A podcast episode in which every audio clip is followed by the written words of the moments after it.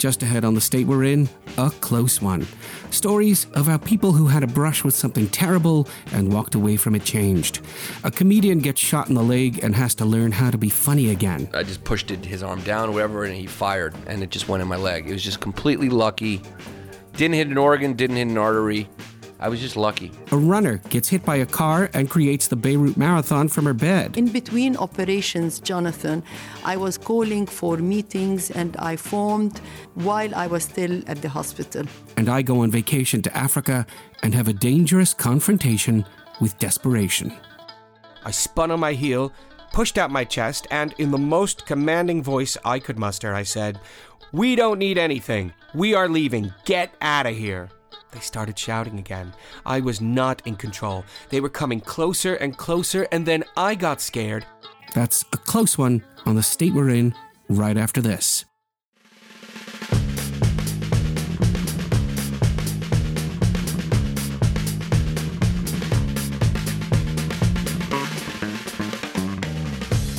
This is the state we're in from WBEZ. I'm Jonathan Gruber, and today's show is called A Close One.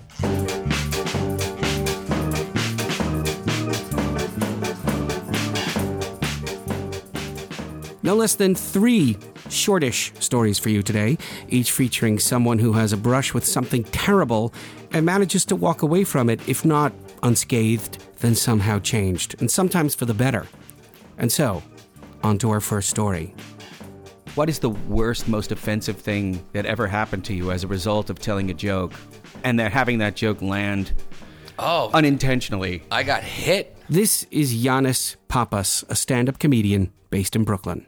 I got punched. What happened? An Irish woman charged the stage and hit me, yeah. And then her boyfriend charged the stage, and I hit both of them. So it was uh, it was a melee during the show. During the show, and and ironically, the thing that seemed to put her over the edge was that I mistook her for English, which the Irish don't want to happen. And this is exactly what she did. She came up to the stage and she goes, "I'm not English. Oh, I'm Irish, and I'm about to show you how Irish I am." Verbatim. It was like a fu- like a movie, and then she just she did like a little like a Sugar Ray two step, which kind of distracted me, and I looked down, and then she popped me right in the face. You're okay though, huh? Well, yeah. This is a good story, but it's not the story. The story is the time Yannis was playing a club in Soho in Manhattan back in 2001. The club had closed for the night, and Yannis and his friend who worked there were walking to their car with the night's earnings. and uh, he was carrying, you know, maybe nine thousand dollars in cash in his pocket, which he did back then, which was stupid. We're walking to the car, and it was an attempted robbery. Like So eight- somebody somebody knew that he was doing this every night. yeah, somebody knew who he was. Now- of course, it okay. wasn't random. So when was the moment that you knew that something was going wrong? When I saw the guy, he had a mask on, his hood up. Your instincts kick in. And and so what happened exactly? Uh, I tried to get in the jeep. I guess it was a split decision. I could have like ran or tried to get in. So I tried to get in and tell my friend to drive, which was ridiculous. But he wouldn't have had enough time. Somehow the assailant fell into the car, you know, like because I was trying to close the door, and he like pushed my arm in, and then he was like his, his from waist up. He was in the car, and he had a gun in his hand. And I just grabbed his arm. I just pushed it, his arm down, whatever, and he fired, and it just went in my leg. It was just completely lucky. Didn't hit an organ, didn't hit an artery. I was just lucky. But it was point. I got shot at point blank range. When was the moment that you realized I've got a bullet in me? I've been shot. It's weird. It's very weird. Your adrenaline kicks in. There's something in nature that takes care of you where you don't feel the pain at all. Were you know? scared? No, that's that's what I mean. It's like you're in the moment. You're very in the moment. That's about the most. That's the most big, most Buddhist moment I've ever had. So what did you do? um, during the moment, well, I guess when it was over. I mean, did the guy get the money and go? What- what no, happened? he got caught. The cops were close. I mean, it was kind of a problem club, so they were in the area. They heard the shot. Yeah, they caught the guy. He died. He did some time. Yeah, but in the meantime, you got this bullet in your leg. What'd yeah, you it stayed in the leg for a couple Did- years. Did you go to the hospital? Were you Yeah. bleeding? What happened? No, I, I walked home. Your questions. Did you go to the hospital? No, I went and got a cheeseburger. It's like, you know, well, guys, I just got shot. You mind if I walk that off and we go get some fries? Yeah, that's where they take you when you get shot. So um, yeah, I went to the hospital and uh, I stayed the night, and then there's nothing they could do. The bullet was so deep in me that they just left it in there because it was too dangerous to go digging for it because your body will push a foreign object to the surface. So eventually, the bullet just slowly made its way to the surface, and then they I had a surgeon remove it like a couple years later. You mean you had like a bullet sticking out on your leg at It was point? a bullet. At some point, you could feel. Yeah, you could f- actually feel it right through the skin. Well, now here's a really important question, which is there's life before you got shot, and then there's life Totally. after you get shot. That's shot. for sure.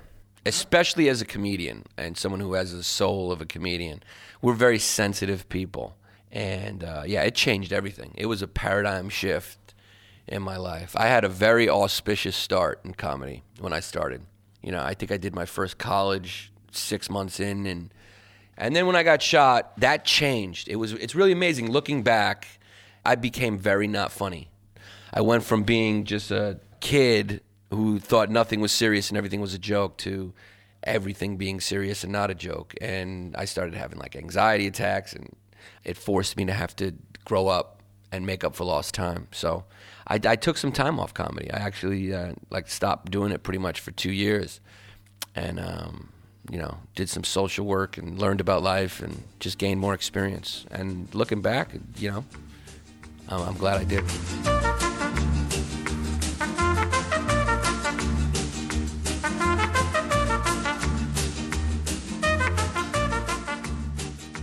Yannis Pappas is a stand up comedian, and you can find out more about him at yannispappas.net. I'll link to it on our website, tiswe.biz. Thanks to Greg Shapiro for help arranging that interview.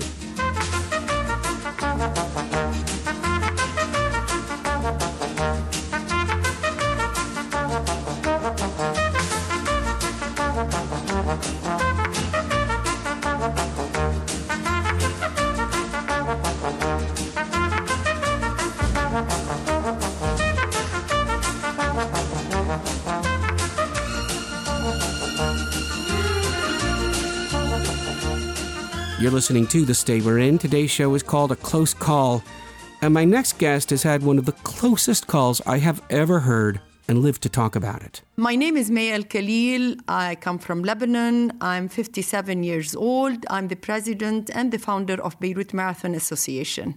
You're 57? Yes. Never. Yes.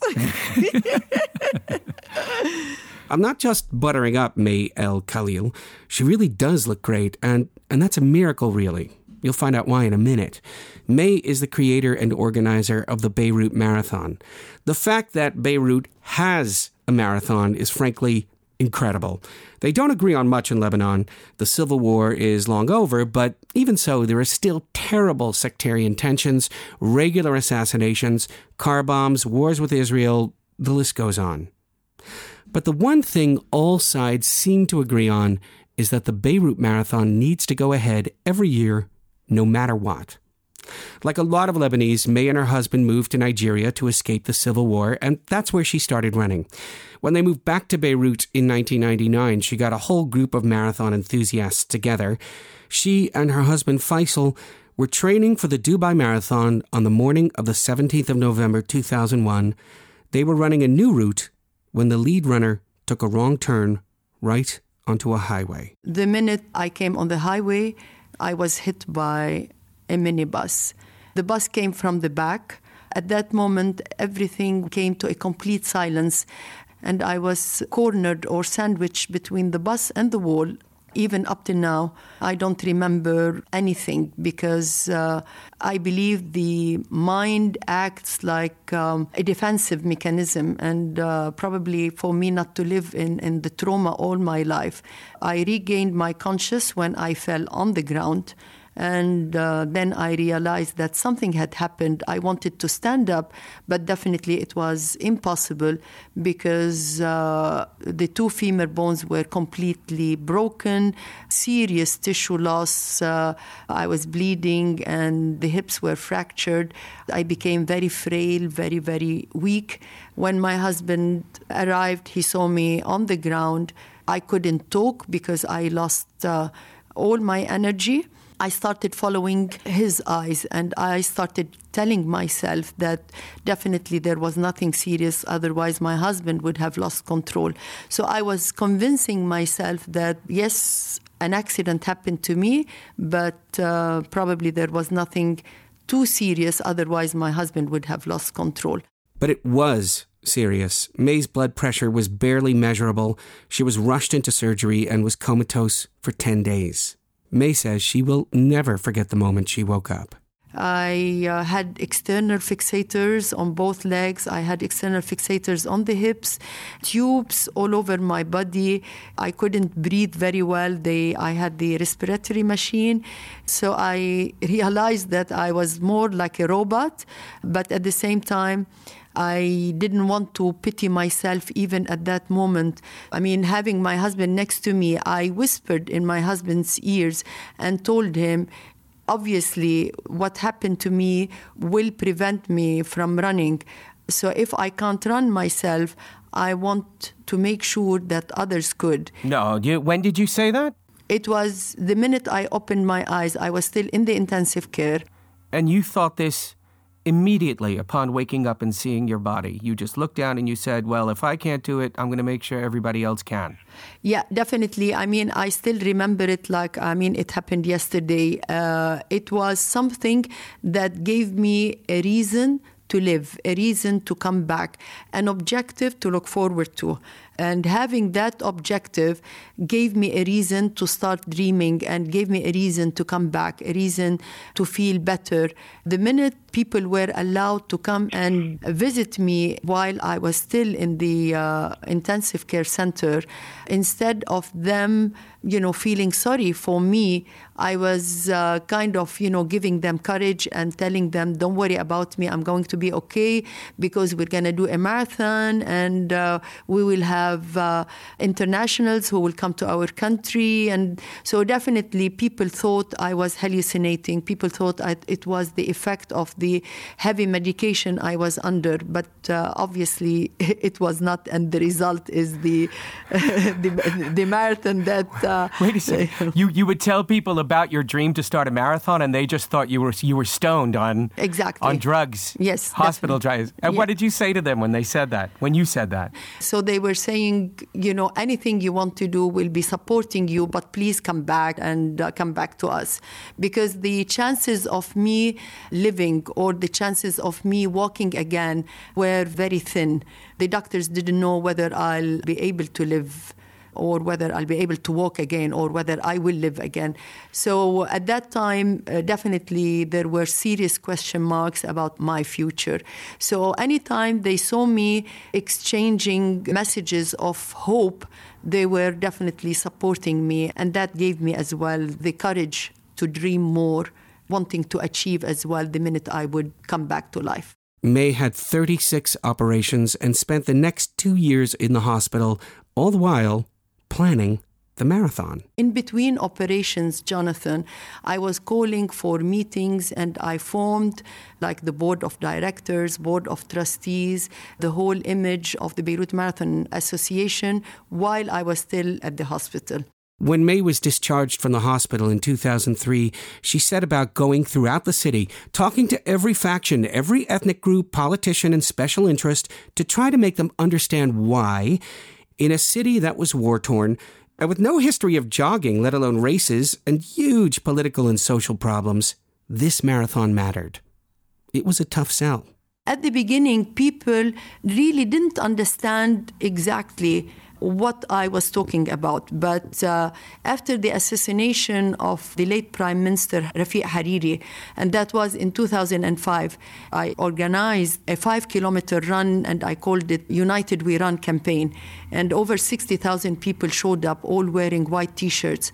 Then people started realizing the importance of this event and how it can really bring people together. It erases all social classifications Christians, Muslims, uh, foreigners, Lebanese, and uh, so it goes under what you call the power of sports. So since then, since 2005, people started looking at the marathon as a platform for peace and unity. You know, this was one of the first things that unified the Lebanese since the Civil War, where you got the entire city involved in something together as one city. Had that ever been achieved before? I don't think so. I mean, even the Lebanese themselves, they admit that, and they say this is the only event in Lebanon that brings people from different backgrounds, different religions, and uh, it brings them together. Even even the different political parties, they all uh, line up at the start line. They get to the finish line, and they have the most amazing spirit and the most amazing feeling.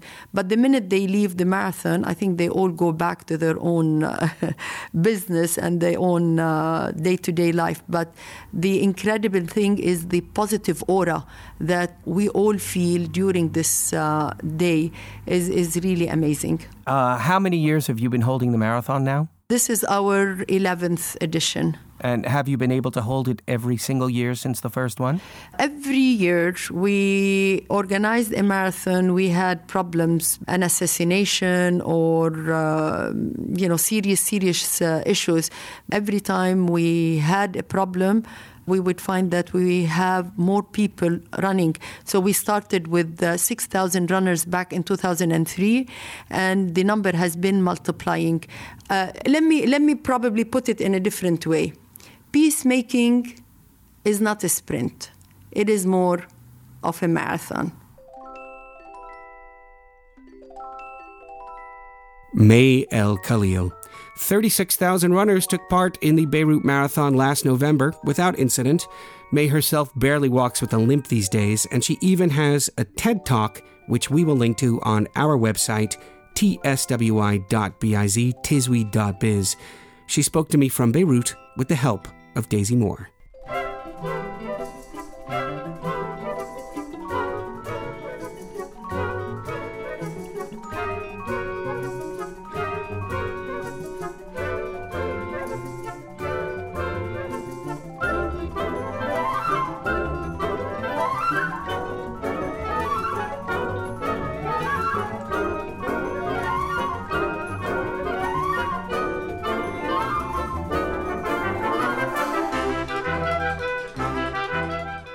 And now for our final story of close calls in today's show.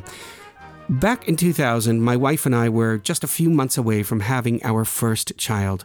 Since this would be our last winter with just the two of us, we thought, let's go somewhere far away, somewhere warm, somewhere adventurous. So we went to the Gambia.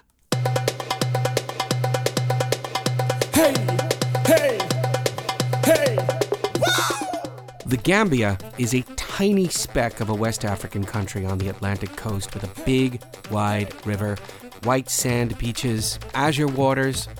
From the bus to the hotel, we could see endless red dirt fields filled with termite mounds jutting into the sky. There were corrugated iron huts baking along the roadsides, women clad in bright blue, pink, and green dresses balanced ridiculously oversized parcels on their heads, babies strapped to their backs as they worked in the tall grass. It was like it was like stepping into an African postcard. Welcome to Africa. Welcome to Africa. Yeah, oh, The first few days by the beach were exactly what one would expect from a tropical paradise, except for two things the odd herd of longhorned cattle meandering through, and the fact that Gambians are crushingly poor. Most neighborhoods have open sewers running down the middle of the streets. Kids play in them, they jump in and out of them all day. And most Gambians don't live past 45. People here know they are poor, and they also know the tourists are not poor, which is why so many young Gambian men see Westerners as walking cash machines. The hotel staff warned us there were always 10 to 15 young men hovering outside the hotel doorway day and night, waiting for guests to come out. They said that these young men would follow us no matter where we went, offering us help with, you know, like whatever. And they had names for these kinds of guys bumpsters. We were advised to ignore them, not to pay them anything, and just keep walking.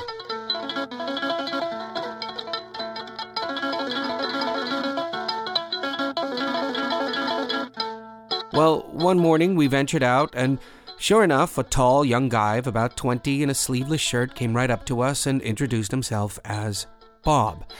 We politely listened to his story. He told us he couldn't afford food or school or anything, and frankly, I believe most of it. I bought him a Coke while we listened. I waited for him to get around to asking for money. He did. I declined to give it. And I thought that was that. But later that day, we were followed by around four or five other men who tried to attract our attention by, in particular, calling to my wife. They would call her boss lady. Hey, boss lady! Like that. After a couple of days of this, my sympathy waned. I got less polite, and I would shoo them off by standing my ground and saying firmly, We don't need your company. We're not going to give you money. You are bothering us. Please go away now. And it always worked. I felt bad about it, but you know, we wanted to be left alone, right? I told myself giving them money wouldn't solve their problems, and it would only send more Bobs our way. That's what I told myself. The Gambian authorities view the bumpsters as a threat to tourism, and so the khaki clad tourist police turn up with big sticks and start whacking away at these guys, totally freaking out every tourist in the process. This happened a lot.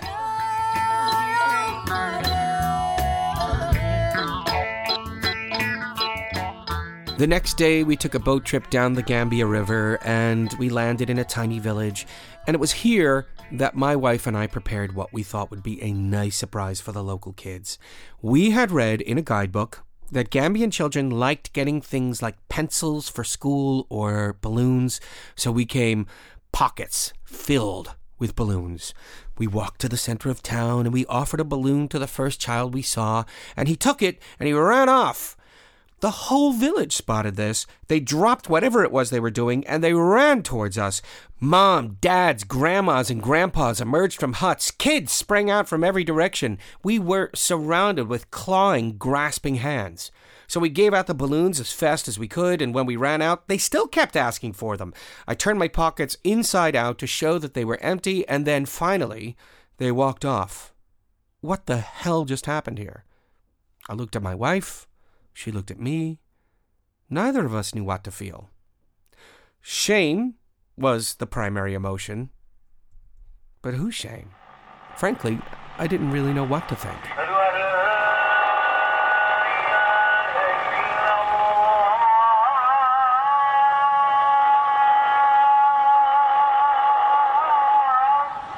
A few days later, we were walking through the center of Gambia's biggest town, Serrekunda.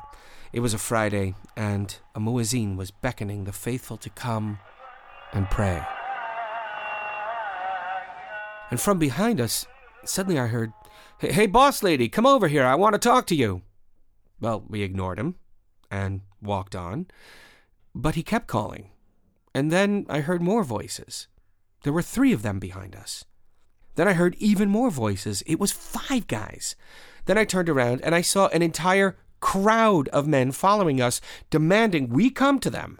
I looked around, no other tourists, no tourist police, and my wife looked scared. But I was cool. I can handle this. I am in control. I spun on my heel, pushed out my chest, and in the most commanding voice I could muster, I said, We don't need anything. We are leaving. Get out of here. Well, they took this in for half a second and then they started shouting again. I was not in control. They were coming closer and closer, and then I got scared, and they moved in, arms out, shouting and kicking up sweat and red dust, hands just about to grab me when.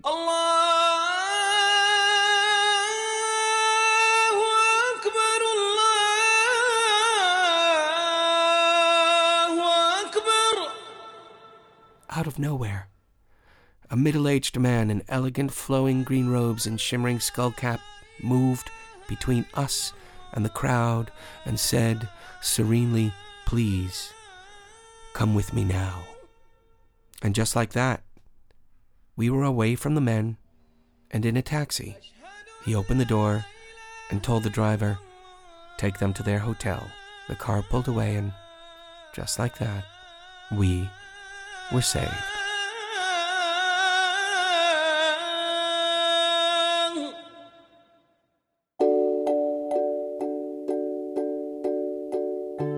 Is there a moral to this story? Well, only something we already know. Poverty is terrible. It makes people desperate. And when you least expect it, someone is always there to help. That's my take on it anyway. This edition of The State We're In was produced by myself with help from Greg Shapiro and Daisy Moore. Special thanks to the great people at WBEZ, Allison Shalley and Joe the Bumpster Deso. And why not donate to WBEZ to keep great programming alive? It's that time of the year, folks. Tell us what you think of our program at our website, tswi.biz, tiswi.biz, or friend us on our Facebook page at facebook.com slash tswi.org, or leave a review on iTunes. That is super helpful. I'm Jonathan Gruber, and I will see you in two weeks for the next The State We're In from Chicago Public Media.